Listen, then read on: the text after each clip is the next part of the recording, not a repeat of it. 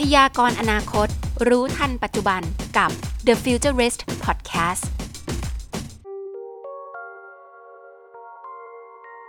สวัสดีค่ะ ขอต้อนรับเข้าสู่ The Futurist นะคะ วันนี้ก็พานักอนาคตศาสตร์อีกหนึ่งท่านนะคะ มาเจอกันแล้วนะคะ วันนี้พิเศษมาก ๆ นั่งจัดรายการอยู่กับอาจารย์ซุงเลยนะคะ บอกได้เลยว่า รู้สึกว่าใกล้ชิดกันมากขึ้น จะได้เตรียมมุกก็ได้ง่ายขึ้นด้วยนะคะ วันนี้ค่ะอาจารย์ซุงคะสวัสดีครับ โอเค แนะนำตัวนิดนึง แล้วก็แนะนำฝากแนะนำแขกคนพิเศษของเราด้วยวันนี้ ต้องบอกว่าเป็นแขกที่เรารอคอยกันมานานมาก สวัสดีครับ ผมอาจารย์ทรงนะครับ สุภชัยครับฟีโบครับ วันนี้อยู่กับเอ่อเรียกดรลอนนี่นะครับ ดรรณกรนะครับ ครับผม ครับผมรบกวนครับสวัสดีครับพยายามเรียกพี่ลอนนี่นะครับ ได้ครับพี่ลอนดีนี่เลย พี่ลอนนี่จริง ๆ รู้จักกันหลายหมวกมากนะครับ วันนี้ อยากให้พี่แนะนำนิดนึงดีกว่าครับแนะนำตัวเองดีกว่า ผมว่าเริ่มอาจจะหมวกที่เป็นอาจารย์ที่ BAScii นะครับ แล้วก็อีกหมวกหนึ่งน่าจะเป็นเอ่อเรียกว่าผู้คร่ำหวอดในวงการสตาร์ทอัพแล้วกัน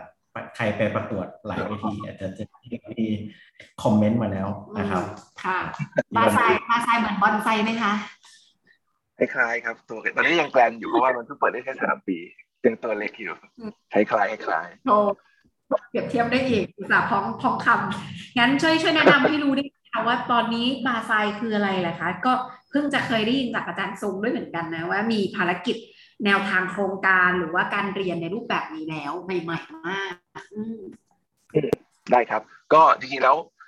บาไซเป็นชื่อหลักสูตรเนาะมันชื่อจริงๆชื่อ Bachelor of Integrated Innovation อ่าอ่าเออโนผู้ผิดตื่นเต้น Bachelor of Art and Science in Integrated Innovation ครับบาไซจริงๆ แล้วมันเป็นหลักสูตรปริญญาตรีเป็น international program ที่อยู่ในสถาบันที่ชื่อว่า School of Integrated Innovation ของจุฬาก็เพิ่งเป็นสถาบันเพิ่งตั้งใหม่ได้ประมาณสามปีเพราะงั้นโปรแกรมก็จะมีอายุประมาณสามปีครับ ก็รับแต่นิสิตปอตีอย่างเดียวตอนนี้มีรุ่นแล้วประมาณร้อยคนร้อยคนร้อยคน ก็เป็นเป็น น่าจะเป็นศาสตร์ใหม่ไหมเพราะว่าปริญญาเนี่ยมันได้เป็นวิทยาศาสตร์และศิลปศาสตร์บัณฑิต พร้อมกันเนาะมันไม่ได้แยกเป็นวิทยาศาสตร์บัณฑิตหรือว่าศิลปศาสตร์บัณฑิตเป็นมันเป็น Bachelor of Art and Science จริงๆเลย ก็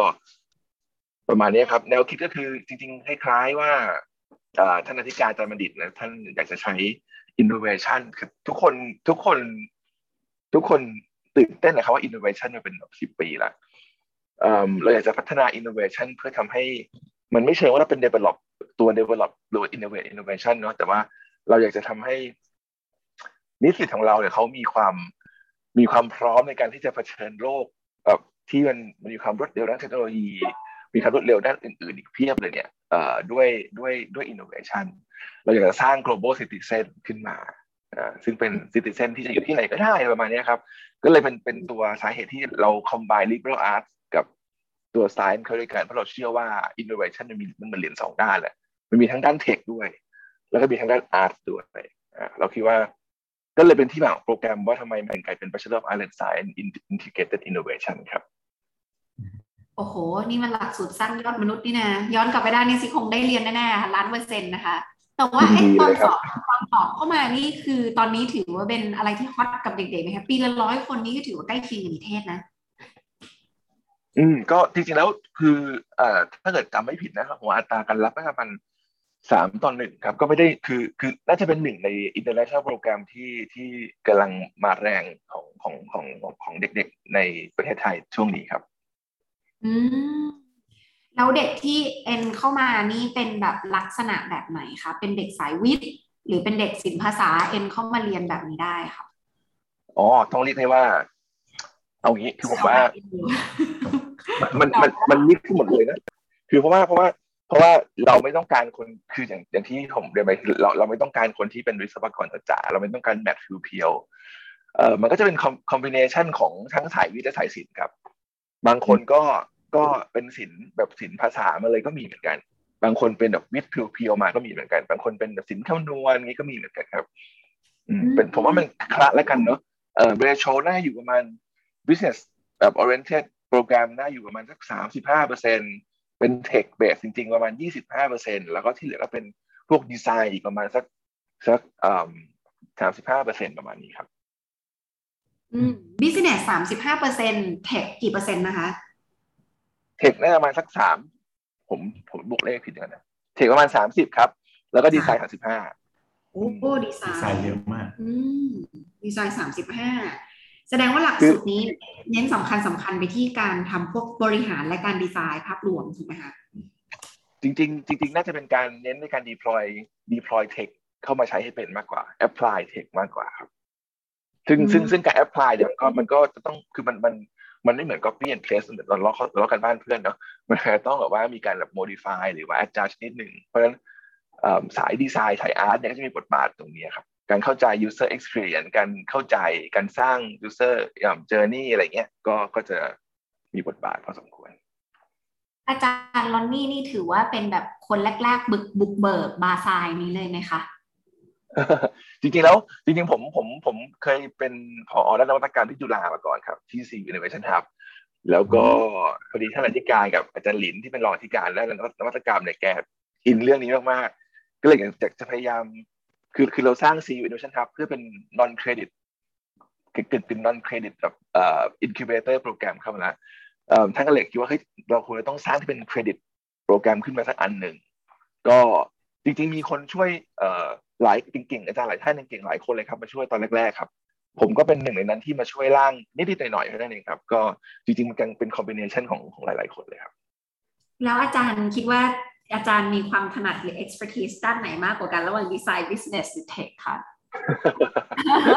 คำถามคำถามดีมากผมว่าผมเหมือนเป็ดอะผมผม ผมว่าผมเป็นเป็ดเลยครับ ผมน่าจะทำไม่ดีสักอย่าง แต่ทำได้ทุกอย่าง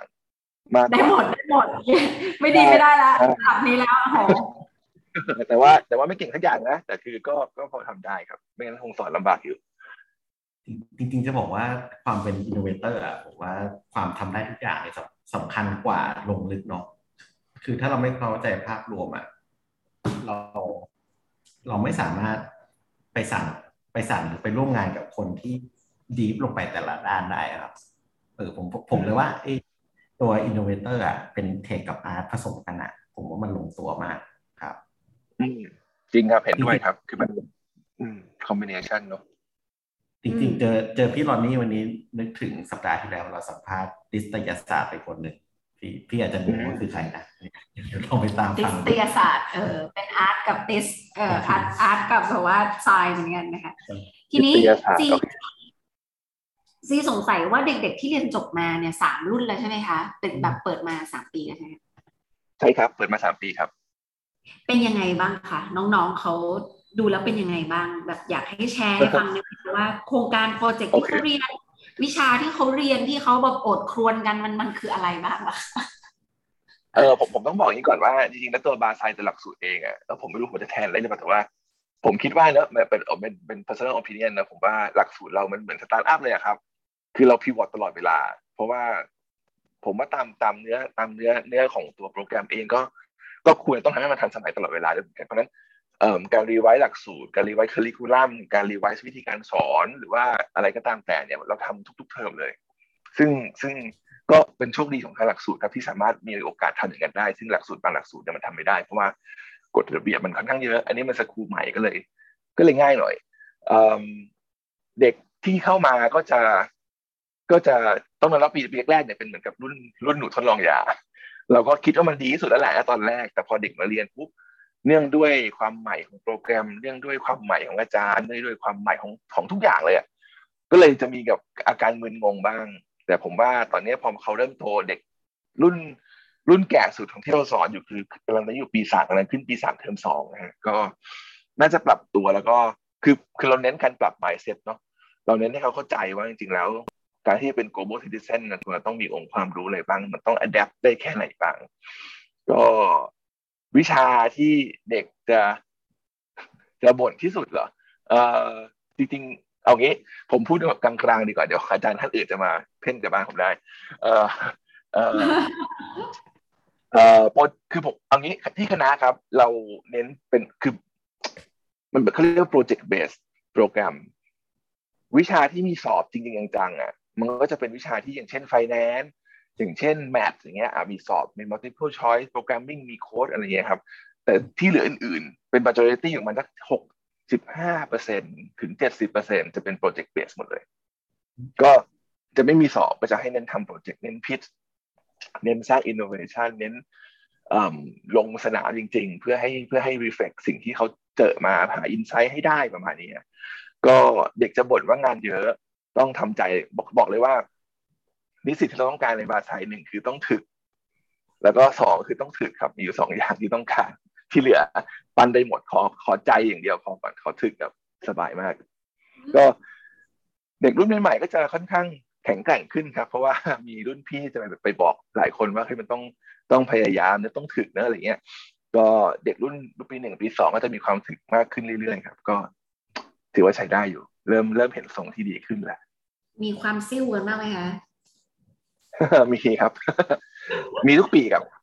แสดงว่าโหดจริงแสดงว่าโหดจริงเพราะว่าโน้ไม่เพราะว่าเพราะจริงๆผมผมว่า ผมว่าคนที่เข้ามาตอนแรกคืออาจารย์เองยังเรายังมองภาพหลักสูตรเอาจริงๆแล้วตอนที่แบบครั้งแรกปีแรกวันแรกเลย ผมยังมองหลักสูตรไม่ค่อยออกเท่าไหร่ ผมเชื่อว่าเด็กก็เป็นคล้ายๆกันคือบางทีมาเรียนแล้วมันไม่ใช่จริง ๆ ก็เคยคุยกันหลายคนที่ที่ที่ที่เปลี่ยนคณะที่ลาออกไปก็ ก็ส่วนมากก็จะบอกว่าเออแบบ เราคิดว่ามันไม่ใช่สำหรับตัวผมอะไรเงี้ยผมผมอยากจะออก บางเคยคุยกับเด็กญี่ปุ่นคนหนึ่งที่เขามาเรียนตอนปีแรกเขาออกมันก็ สนุกดีครับ แต่แบบมันไม่ใช่ มันไม่ใช่ตัวผมผมก็ขอเปลี่ยนละกันนะก็ อัตรา drop off อยู่ประมาณสักสิบเปอร์เซ็นต์ได้มั้งฮะประมาณสิบเปอร์เซ็นต์ได้ อืม โอเค ถือว่าไม่ไม่น้อยนะเรียกว่าไปค้นหาตัวเองอืม ใช่ครับ ใช่ใช่ใช่น่าน่าคล้ายๆของผมนะมีเด็กๆ ซิ่วไปเป็นหมอก็มีครับ ฮะอยู่ปีสี่ FIBO เป็น engineer ไปเรื่อยๆแล้วอยู่ดีๆเป็นซิ่วเป็นหมอ อยู่อยู่อยู่ปีสี่แล้วก็จานเบื่อละ เป็นหมอดีกว่าสุดยอดดีละผมมีผมมีคนหนึ่งผมมีคนหนึ่งคล้ายๆกันที่เรียนหมออยู่ปีสี่แล้วก็แล้วก็แล้วก็ซิ่วมาเรียนที่บาไซปีหนึ่งอืมอืมหวังว่าจะไม่ซิ่วอีกใช่ไหมคะหวังว่าครับตอนนี้ก็ปีสามแล้วน่าจะน่าจะน่าจะหาตัวเองได้แล้ว โอเค แล้วโปรเจกต์อะคะ ส่วนใหญ่แล้วเนี่ยลองยกตัวอย่างให้ฟังได้ไหมคะว่าแบบ คิดผมว่าได้ตัวหลักสูตรมันเปิดใหม่มาก เพราะฉะนั้นคงเปิดมาเพื่อแบบตอบรับกับกระแสของธุรกิจโลกว่ากลุ่มนี้จะเป็นนักรบทางนวัตกรรมที่สามารถลุกมาสร้างธุรกิจด้านนวัตกรรมได้ แบบอยากลองฟังตัวอย่างสักนิดนึงอะค่ะอาจารย์ได้ครับเอิ่มจริงๆแล้วโปรเจกต์มันมีอยู่สองประมาณสองสามแบบด้วยกันเนาะแบบแรกคือเรา เราเน้นการ commercialize research ของอาจารย์ค่ะอาจารย์ที่จุฬาเก่งๆ หลายท่านมากเลยนะฮะที่ที่ที่ที่ที่ไม่ได้เอา research มา commercialize แล้วก็ซึ่งซึ่งผมเข้าใจเลยเพราะว่ามันไม่หน้าที่ของอาจารย์และที่อาจารย์คือสอนและทำวิจัยเนาะมีเด็กหลายกลุ่มของเราที่ที่ไปตึงตึงๆ ไม่ได้ไปเอาเทคเข้ามาแล้วแต่ว่าไปเรียนรู้เทคของอาจารย์เนี่ยแล้วเอาเทคของอาจารย์มาแมทช์แล้วก็เปลี่ยนนิดนึงเพื่อ commercialize ได้ อันนี้ก็มีหลายกลุ่มเหมือนกันยกตัวอย่างอย่างกลุ่มอย่างพวกพวกนี้ก็คือ มีกลุ่มหนึ่งชื่อ New Tech ครับ เป็นเด็กปีสามเขาใช้เทคนิคของตัว EEG ครับ การวัดคลื่นสมอง ที่ปกติเราจะวัดเรื่องแบบเอ่อคลื่นสมองเป็นยังไงบ้าง มันนิ่ง มันมีสมาธิ เอาไว้ใช้แบบเหมือนเหมือนเอ่อทำสมาธิอย่างเดียวใช่ไหมฮะ อันนี้เขาก็จะเอาเทคนิคตรงนี้นี่แหละจากคณะวิศวะของดรก้องพบมาบิดนิดนึงแล้วก็ใส่อัลกอริทึมเข้าไปใหม่ แล้วก็เขียนโค้ดใหม่ เพื่อปรับให้มันเอามาใช้ในการ detect อ่า depression disorder หรือว่าโรคซึมเศร้าอ่าซึ่งปกติเขาจะใช้ใช้ questionnaire ที่เป็นผมไม่ได้จำชื่อไอ้ TSQ9 ต้องทำไม่ผิดนะเอ่อเขาก็จะเปลี่ยนโดยการที่เอาตัวเอ่อ EEG นี่แหละเข้าไปวัด แล้วก็แล้วก็ detect เป็น early diagnose เอ่อ depression disorder ของของคนปกติได้เนี่ย อันนี้ก็เครื่องหน้าใกล้เสร็จแล้ว ก็มารุมมาตุ้มอยู่พอสมควร น่าจะประมาณ Q2 ของปีหน้าน่าจะเห็นตั้งเป็นบูธขึ้นมาตามตามเอ่อสถานที่ชั้นนำของประเทศไทย หวังว่านะฮะอันนี้ก็น่าสนใจครับ มีเที่ยวอืมก็ช่วยทำให้ลด early detect ได้ อย่างอย่างนี้มันดูลึกมาก เราต้องโคกับหมออะไรอย่างนี้นะครับ หรือว่าโอ้ใช่ครับคือ คืออย่างน้องๆเนี่ยเอิ่มข้อดีของที่คณะอีกอย่างหนึ่งเหมือนกันคือเรา เอิ่มเรา assign mentor ที่เป็นที่เป็น domain expert เนอะหรือจะเป็นตัว startup CEO startup หรือ founder หรือเป็นเป็น executive ของของ corporate นะครับ เข้าไป mentor เด็กหนึ่งทีมเนี่ยหนึ่งหนึ่ง mentor เลยหนึ่งคนตั้งแต่ตั้งแต่ตั้งตั้งแต่แรกเลย อย่างของทีมเนี้ยก็จะผ่าน mentor ที่เป็นอ่าเป็นอาจารย์จากคณะจิตวิทยาที่ช่วยทำ EEG เป็นนักวิจัยจากวิศวะที่ช่วยสร้างเครื่อง แล้วก็ตอนนี้ล่าสุดแล้วคือก็เป็น เขาเรียกว่า mentor เขาก็จะเป็นอาจารย์สุรัตน์ที่เป็นหมอ ทางด้านหัวสมองนะครับผมอ่าก็จะสลับ mentor ไปเรื่อยๆก็ ก็ลึกพอสมควรครับ แล้วก็เอ่อจริง ๆแล้ว อย่างที่เรียนคือเด็กเราไม่ให้เด็กเราไปคิดค้นคิดค้นแบบโห แต่ว่าเด็กกลุ่มนี้ค่อนข้างเก่งเรื่องโค้ดแล้วก็เขาก็สามารถเขียนอัลกอริทึมเขาเองได้ ก็ก็ถือเป็น plus ครับเป็นประโยชน์เรา เราบอกได้ไหมครับว่าเนี่ยจริง ๆ เรากำลังจะปั้น CEO ออกจากหลักสูตรนะครับ จริง ๆ ก็เคยคิดว่าจะเคยคิดว่าจะบอกอย่างนั้น แต่ว่าพอสอนไปสอนมาแล้วเด็กบางคนไม่ได้อยากเป็นซีอครับ แล้วแล้วผมเข้าใจว่าว่าทำไมถึงไม่อยากเป็น แล้วก็แล้วก็เขาก็มีวิกเบนหนึ่งที่เขาที่เขาอยากจะ approach แบบที่เขาอยากจะจะ move forward ซึ่งซึ่งผมว่ามันก็ make sense จะบอกว่าเป็นปั้น CEO ไหมคงไม่น่าใช่ ผมว่าน่าจะเป็นแบบกึ่งกึ่ง innovative entrepreneur มากกว่า คือเราก็ไม่ได้จะปั้นเป็นแบบเป็นแบบ entrepreneur ผู้กำกับจ๋าเราก็ไม่ได้จะไปแบบบ้าเทคขนาดนั้น หรือจะแบบเป็น CEO หรือจะเป็น social enterprise จ๋าคือเราอยากเราเราใช้คำว่า innovative entrepreneur ครับ ซึ่งผมว่ามันกำกวมดีกำกวมเลยดีเออก็เขาเรียกว่ากำกวมเขาเรียกว่าครอบคลุมนะครอบคลุม ใช่ใช่ใช่ โอเคเอ่อส่วนใหญ่แล้วเนี่ย เราปั้นเทคโนโลยีที่เป็นแบบจับต้องได้ฮาร์ดแวร์หรือเป็นพวกซอฟต์แวร์มากกว่ากันคะโอ้จริงๆแล้วคือผมต้องเรียนอย่างนี้ดีกว่าว่าเทคโนโลยีที่เป็นที่เป็นที่เป็นซอฟต์แวร์หรือเป็น digital product มันทำง่ายกว่า คือมันไม่ต้องใช้คือ component ในการที่จะสร้างศูนย์ถึงสิบเนี่ยมันถ้าเราผมว่ามันง่ายกว่า เพราะว่าที่คณะก็ไม่ได้มีแลบอะไรแบบ ผมว่าจะสู้ FIBO ไม่ได้ด้วยซ้ำสู้ไม่ได้สู้ไม่ได้เลยด้วยซ้ำครับเพราะว่าไม่มีแลบเลย คือไอ้ตัวที่จะสร้างตัว product หรือเป็น physical innovation ขึ้นมาเนี่ยมันก็จะมีอยู่บางกลุ่ม ที่เขาก็ต้องไปติดต่อกับแลบนอกบ้างแลบที่คณะอื่นบ้างก็พอมีครับ แต่ว่าด้วยเนื้อของมันที่ที่ที่ที่ทำง่ายกว่า แล้วก็เหมือนกับมัน in trend อยู่ตอนนี้ด้วยก็ก็เลยทำให้ประมาณเจ็ดสิบเปอร์เซ็นต์นะครับ มันจะเป็น digital product สักเกือบหมดเลย อีกสามสิบเปอร์เซ็นต์ก็จะเป็นพวกแบบ physical ครับผม อืม เมื่อสักครู่บอกว่า แนวทางโปรเจกต์มีสามอันเมื่ออาจารย์อาจารย์พูดไปอันเดียวคือ commercialize นะรอดอันนี้เป็นค่ะ ว่าอีกสองตัวนี้คืออะไรคะโอเค อีกสองอันก็ไออันหนึ่งเป็นเด็กอันที่เด็กเขาอยากจะทำขึ้นมาเองโดยตรง คืออันนี้ก็คือคือเนื่องจากเราเราเปิดโอกาสให้ฟรีสไตล์เนาะให้เด็กสามารถที่จะเลือกได้หมดเลยว่าอยากจะทำอะไรแล้วก็ แล้วก็แล้วก็อยากจะอยากจะ execute แบบไหนได้หมดเลย ก็มีอย่างเด็กบางอย่างกลุ่มหนึ่งนะครับ ก็ทำเป็น เป็นตัวระบบที่ช่วยในการเอากลุ่มไหนดี เอาเอานี้ดีกว่า ขายละเอ่อเป็นทีม SO p e t ครับ เขาทำ telecon tele คล้ายๆกับหนึ่ง telemedicine แต่เป็นเขาเรียกว่า teleconsult สำหรับ pet owner กับ vet อ่าเสร็จแล้วก็สามารถที่จะแบบติดต่อสื่อสารซึ่งกันและกันได้ สามารถที่จะนัดหมอคุยแชทได้ตลอดเวลาออนไลน์คล้ายๆ telemed ที่เรามีเยอะแยะกันมากมายในปัจจุบัน ซึ่ง SOPet เนี่ยก็กำลังจะเริ่มพัฒนาตัวฟีเจอร์ใหม่ออกมา คือสมมติว่าอย่างเช่นถ่ายรูปสแกนขึ้นมาปุ๊บแล้วก็สามารถ detect เลยว่าเออมันเกิดเป็นเชื้อราตัวน้องตัวนี้นะ ต้องกินยาอะไรเป็นคล้ายๆกันกึ่งกับ early diagnose ครับผมอันนี้ก็ของเด็กปีสามแล้วก็สร้างมาเพราะว่าตัวเองชอบเลี้ยงหมาชอบเลี้ยงแมว แล้วก็มีปัญหาคือตอนกลางคืนเนี่ยสัตวแพทย์ไม่ค่อยเปิดเท่าไหร่ร้านหมอที่รู้จักกันก็จะปิดซะส่วนใหญ่ก็เลย ก็เลยสร้างตัวนี้ขึ้นมา เป็นเป็นเหมือนกับ SOS ก็คือเป็น SOP แทนประมาณนี้ อันนี้ก็ขายแล้ว อืม มีรายได้รายได้เรียบร้อยแล้วครับตอนเรียบร้อยลองเปิดเว็บไซต์ดูตามอยู่ครับ เจ๋งมากเลยใช่ sopen.co ครับ อืม ก็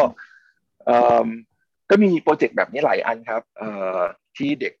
initiate ขึ้นมาเอง แล้วก็จะมีอีกทายหนึ่งที่เป็นทายพิเศษคือเราเนื่องจากว่าเราก็มีมีความร่วมมือกับ corporate ใหญ่ ๆ ของเมืองไทยเนาะอย่างเช่นปตท.สผ.อย่างเช่นเบียร์สิงห์บ้านปูอย่างเงี้ยครับ ซึ่งเขาก็จะมีกึ่งกึ่งเขาเรียกว่าแบบกึ่งกึ่ง challenge หรือโจทย์เนี่ยที่ตั้งขึ้นมาให้เด็กนิสิตของทางคลาไซเข้าไปช่วยโซลก็จะเป็นอีกอันหนึ่ง ซึ่งอันนี้เนี่ยอาจจะเออมันมันต้องเซ็นเออผมอาจจะบอกอะไรมากไม่ได้เพราะว่า มันเขาเขาเขาเซ็นสัญญา NDA ไว้ ก็แต่ว่ามีมีอยู่สามแบบด้วยกันครับผมก็ประมาณนี้ครับ ก็เขา research to commercial มีแบบมันโอนไอเดียเลยแล้วก็เป็นไอเดีย corporate สามอัน โอเคค่ะ แสดงว่าทั้ง3โปรเจกต์นี้ก็จะเป็นแนวทางที่ค่อนข้างอิสระต่อความต้องการของเด็กที่เป็นผู้เรียนเองด้วยเหมือนกันว่าการเรียนแบบ project based learning นะปัจจุบันนี้65%ของการเรียนของน้องๆ น้องๆ สามารถเลือกทำโปรเจกต์หรือ เริ่มจะเป็นสตาร์ทอัพก็เริ่มเป็นได้เลยตั้งแต่เข้ารั้วมหาวิทยาลัยสิพูดถูกไหมคะใช่ครับ ถูกต้องเลยครับ แปลว่า เคยมีในสามรุ่นสามปีที่ทำมาเนี่ยมี success case ตัวไหนบ้างที่เรารู้สึกว่า เออเขาเริ่ม success และให้เห็นจากสามร้อยคนที่เออรับเข้ามาในรั้วมหาวิทยาลัยคะจริงๆ success case ผมผมอาจจะไม่ได้มองที่ product เนาะแต่ผมมองที่การแบบ mindset ของนิสิตตั้งแต่ปีหนึ่งหรือปีสามไปมี มีเปลี่ยนไปแบบหน้ามือเป็นหลังมือเยอะมาก ผมว่าอันนี้น่าเป็น success case ที่ผมที่ผมภูมิใจที่สุดเลยเตัว product ผมก็จะย้ำเด็กเสมอว่า สี่ปีเนี้มันมีโอกาสให้ fail เพราะนั้น fail เยอะๆคือถ้าเกิดไม่เจ๊งอะมันไม่มีทางรู้เรื่องหรอกถูกไหมฮะเพราะฉะนั้นมันต้องเรียนรู้จากสิ่งที่เราเจ๊งให้ได้ คือ ก็ทีมที่เก่งๆส่วนมากจะเจ๊งมาหลายครั้งผมต้องเรียนอย่างนี้ดีกว่า ทีมที่ทีมที่เขา put effort เยอะๆที่แบบมีความเชี่ยวชาญโคตรเก่งเลยไอ้พวกนี้เจ๊งบ่อย แล้วเจ๊งเจ๊งเจ๊งถี่ด้วย คือเจ๊งติลุยปุ๊บเจ๊งเดินมาโอ้ยจารย์ไม่ไหวมันห่วยว่ะเจ๊งอะเปลี่ยนอ่าสู้ใหม่ พักขอพักอาทิตย์หนึ่งอาจารย์พักอาทิตย์หนึ่งแล้วกลับมาเขาก็ลุยต่ออีก ซึ่งซึ่งมีอย่างนี้หลายทีมครับ ผมว่า success case ผมน่าจะเป็นการเปลี่ยน mindset ของเด็กมากกว่าจากจากที่เข้ามาแล้ว เรา expect หรือคาดหวังว่าเอ่อมหาวิทยาลัยจะต้องป้อนทุกอย่างให้เขาหมดเลยอย่างเงี้ยเราก็จะทำให้ให้แบบ mindset นะครับเปลี่ยนไปทำให้ทำให้ culture หรือว่าการแนวคิด attitude ทุกอย่างมันเปลี่ยนมันเปลี่ยนให้มันเหมาะสมกับโลกยุคปัจจุบัน หรือว่า ยุคอนาคตมากขึ้น ส่วนโปรเจกต์ที่มัน success จริง ๆ แล้วนะก็ถ้าเกิด define success แบบเป็นมี traction commercialize แล้วมี revenue แล้วก็มีอยู่สามสี่เจ้าด้วยกันที่ที่เริ่มมี revenue แล้วแต่ถ้าเกิดสมมติว่าจะไปเทียบกับสตาร์ทอัพดัง ๆ ของเมืองไทยเนี่ยจะยังสู้ไม่ได้ครับ แล้วแล้วเราให้เกรดยังไงอะคะ ถ้าเกิดเรา define ตามแบบความสำเร็จจาก mindset ที่เปลี่ยนมันมันโอ้ คำถามดี คืออันนี้มีมีประเด็นตลอดเวลา คือผมก็จะบอกเด็กเสมอว่าวิชาผมมันมันมันเพี้ยนเพี้ยนหน่อยมันจะไม่เหมือนวิชาทั่วไปที่ที่อ่านหนังสือมาปุ๊บแล้วก็สอบแล้วก็ แล้วก็ผิดถูกตามนั้นเลยไม่ใช่เด็กบางกลุ่มที่เฟลบ่อยๆนะได้คะแนนดีกว่าเด็กที่ success ด้วยซ้ำผมก็จะบอกเขาว่าเฮ้ยถ้าเกิดเฟลอะ มันไม่ได้ว่าคุณไม่ต้องบอกผมว่า fail คุณ fail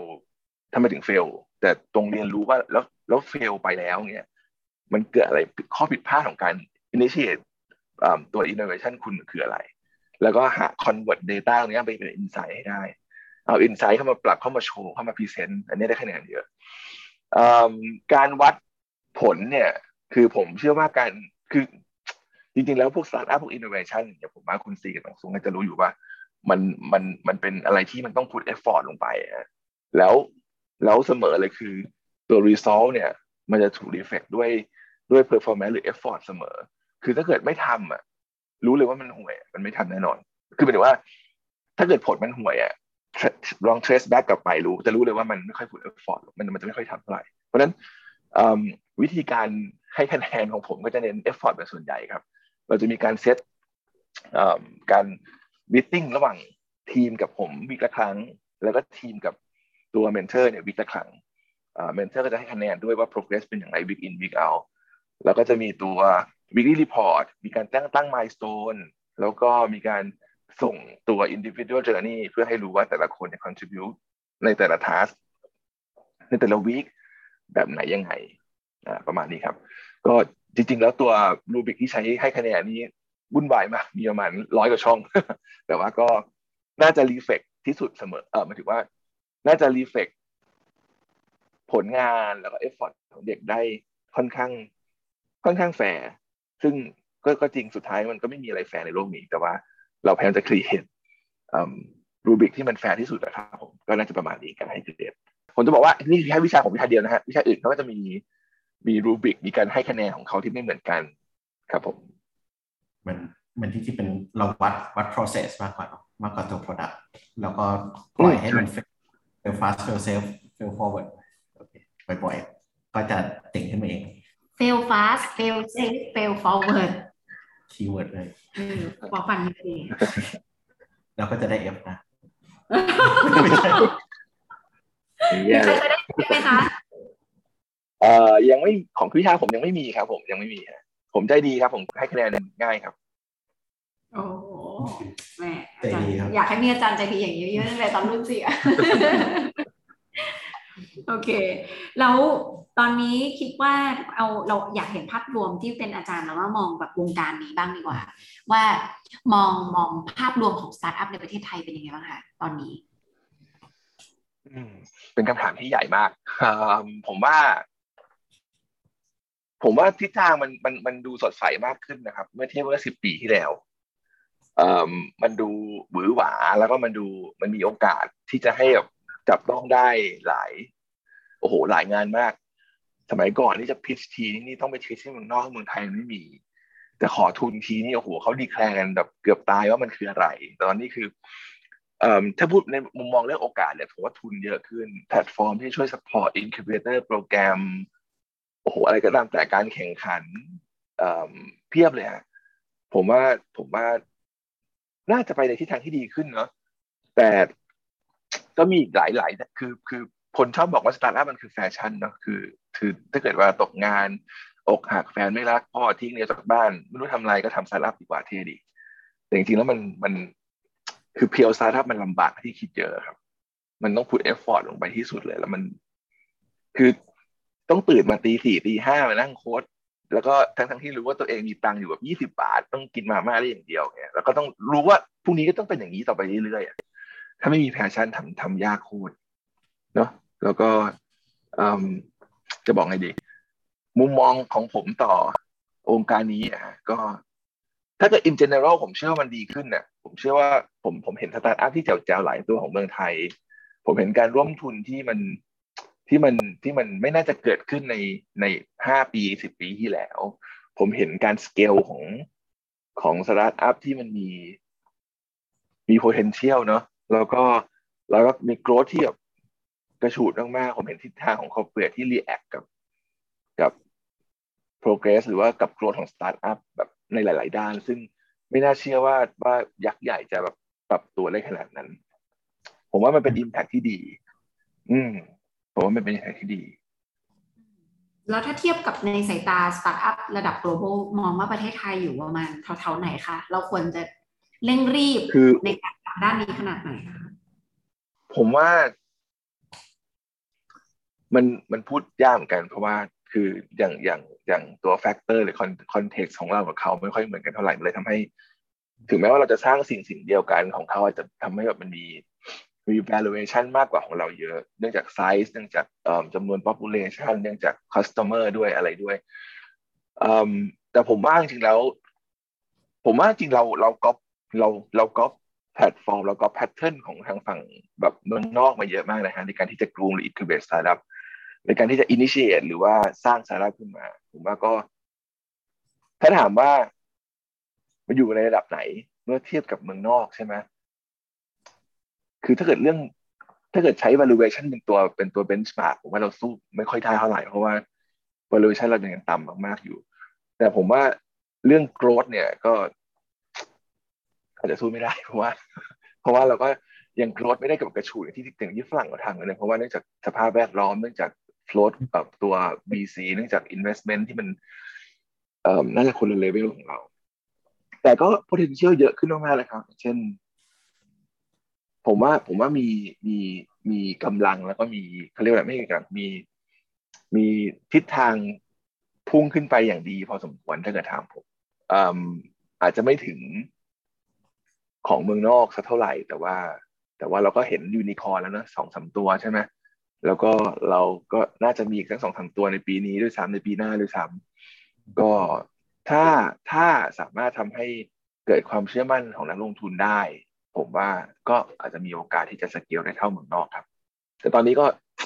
น่ายังไม่ถึงครับ อืมอืมอืมน่าสนใจ โอเค ผมผมว่าจริง ๆ ภาครัฐอะสำคัญมากเลยครับแต่ก็ตกใจเหมือนกันนะรู้สึกสองสามปีนี้ภาครัฐช่วย ช่วยเยอะขึ้น แต่ก่อนเป็นแต่ friction อะเดี๋ยวนี้ช่วยใช่ช่วยเยอะมากขึ้นเยอะเลยครับใช่ทุนเยอะมากครับ ผมบอกเลยทุนแบบโหเป็นร้อยร้อยล้านเป็นพันพันล้านถ้ารวมเอาเนาะดีบ้าเอ็นไอโหแบบเพียบอะทุนเยอะมาก แล้วก็โปรแกรมที่จะให้เข้าไม่ว่าจะเป็นกระทรวง A B C D E มาทุกกระทรวงเลย คือผมว่าโอกาสเยอะอะโอกาสเยอะ แต่แต่เนี่ยแหละคือ อีกอันหนึ่งที่อยากจะบอกคือ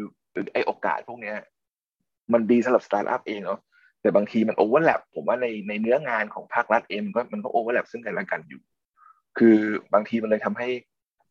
โฟกัสของแต่ละที่มันไม่มันไม่ค่อย มันไม่ค่อยโฟกัสเท่าไหร่ครับเหมือนจะเป็นการแข่งกับเพื่อเอาสตาร์ทอัพเข้ามาอยู่ในตัวเอง เพื่อให้ทำแบบทำแบรนด์ให้เรียกว่าฉันปั้นสตาร์ทอัพมาสามสิบตัว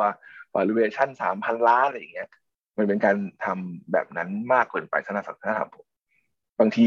ทุนมันมันซ้ำซ้อนอะแล้วสตาร์ทอัพไม่ดีก็มีเยอะนะครับสตาร์ทอัพที่อย่างเช่น ล่าเงินรางวัลสตาร์ทอัพที่ที่ประกวดไปเรื่อยๆโดยที่ไม่มี growth แล้ว milestone ก็ miss ไปแล้วก็มีเยอะมากเหมือนกัน ก็ต้องระวังให้ดีครับอันนี้ก็ก็ก็เป็นเป็นน่าเป็นห่วงอืมเรียกว่าเดินสายประกวดเนอะเจอเยอะเหมือนกันครับใช่แล้วแล้วแล้วไอ้พวกเดินสายนี่เนี่ยเก่งนะไม่ไม่เก่งโคตรเก่งเลย แต่ไม่ยอม execute ทุกอย่างก็ประกวดไปเรื่อยก็แบบทวิกไอเดียไปเรื่อยปิดไปนิดนึงก็ไปกลุยอันหนึงได้ปิดอีกนิดนึงได้ที่ยังได้สามแสนห้าแสนล้านหนึ่งสิบที่ก็สิบล้านแล้วเนาะอย่างเงี้ยน่าเสียดาย อืม แล้วพอมันพอมันไม่มี พอมันไม่มีแบบผมไม่มันไม่รู้ว่าพูดว่าใช้คำว่า road map ได้ไหมพอมันไม่มีตัวเส้นยุทธศาสตร์ที่มันชัดเจนจริง ๆ แล้วอะการลงการให้ทุนคือมันก็จะ overlap กันไปเรื่อยๆเสมออย่างเงี้ยมันก็จะไม่ค่อย อืมผมว่ามันมันก็จะให้ให้ให้ให้ถ้าเองก็งงด้วย คนที่เป็นแบบคนอื่นก็งงด้วยเหมือนกันว่าตกลงแล้ว ผู้รับผิดชอบคือใครทำอะไรโฟกัสอยู่ที่ไหนอะไรอย่างนี้เป็นต้นครับ แต่ในมุมมองของสตาร์ทอัพเองผมว่าดี เพราะว่าทุนเยอะ เงินรางวัลเยอะ แล้วก็มี opportunity ในการเรียนรู้เยอะมากเลยโอเคค่ะ วันนี้นะคะก็หมดเวลาของ The Futurist ใน EP นี้แล้วค่ะยังรู้สึกว่าคุยกันได้อีกหลายเรื่องนะ ตั้งแต่วงการสตาร์ทอัพยังมีอีก หลากหลาย segment มาก ๆ เลยนะคะ สุดท้ายให้เอ่ออาจารย์ลอนนี่เอ่อฝากทิ้งท้ายอะไรให้คนฟังนิดหนึ่งได้ไหมคะ ได้ครับ ผมว่าเอิ่มจริง ๆ แล้วผมผมผมไม่ได้ชื่นชอบสตาร์ทอัพเป็นการส่วนตัว ผมชื่นชอบอินโนเวชันมากกว่าเอ่อผมเชื่อว่าอินโนเวชันคือคือสตาร์ทอัพมันเป็น subset หนึ่งอินโนเวชันผมเชื่อว่าการสร้างอินโนเวชันมันเกิดขึ้นที่ที่ตัวเราก่อนนะคือหนึ่งคือ mindset ต้องใช่เอ่อต้องเข้าใจก่อนว่า คือคือคือทุกอย่างเริ่มที่ individual นะฮะมันไม่ได้เริ่มที่ tech อาจจะไม่มี tech อาจจะไม่เคยไปนู่นไปนี่มาก่อนแต่ว่า ถ้าเกิดคุณอยากจะลองที่จะสร้างอะไรสักอย่างหนึ่งเนี้ยผมเน้นเลยคือไอเดียมันมันมันไม่มีค่าลองลงมือทำลอง test ดูเอิ่มแพลตฟอร์มในการช่วยเรา test มีอีกเพียบเลยในในเมืองไทยตอนนี้ เพราะฉะนั้นลองเปิดหาดูง่าย google.com นะครับลอง search ดูการแข่งขันสตาร์ทอัพเนี่ยมีขึ้นมาเป็นเพียบเลย ลองลอง execute something ดูแล้วจะรู้ว่ามันเจ๊งหรือมันไม่เจ๊งหรือมันเจ๊งเพราะอะไร ผมว่าอันนี้เป็นจุดเริ่มที่ดีที่สุดนะฮะอย่าไป อย่าไปยึดติดกับเทคโนโลยี อย่าไปยึดติดกับกับกับ pattern มากเกินไป สุดท้ายเอ่อเหมือนที่ไซมึงช่วยสอบบอกนะครับ สุดยอดกระบี่คือไร้กระบี่นะฮะความความแจ๋วของเรามันอยู่ที่ mindset ไม่อยู่ที่ tech ก็อืมขอให้มีความสุขกับการสร้างสตาร์ทอัพเอ้ยโนการสร้างอินโนเวชันแล้วกันนะครับ ขอบคุณมากๆ ขอบพระคุณอาจารย์มากเลยค่ะ ขอบคุณคได้รับเลยครับ ขอบคุณครับ สวัสดีครับ พยากรณ์อนาคต รู้ทันปัจจุบันกับ The Futurist Podcast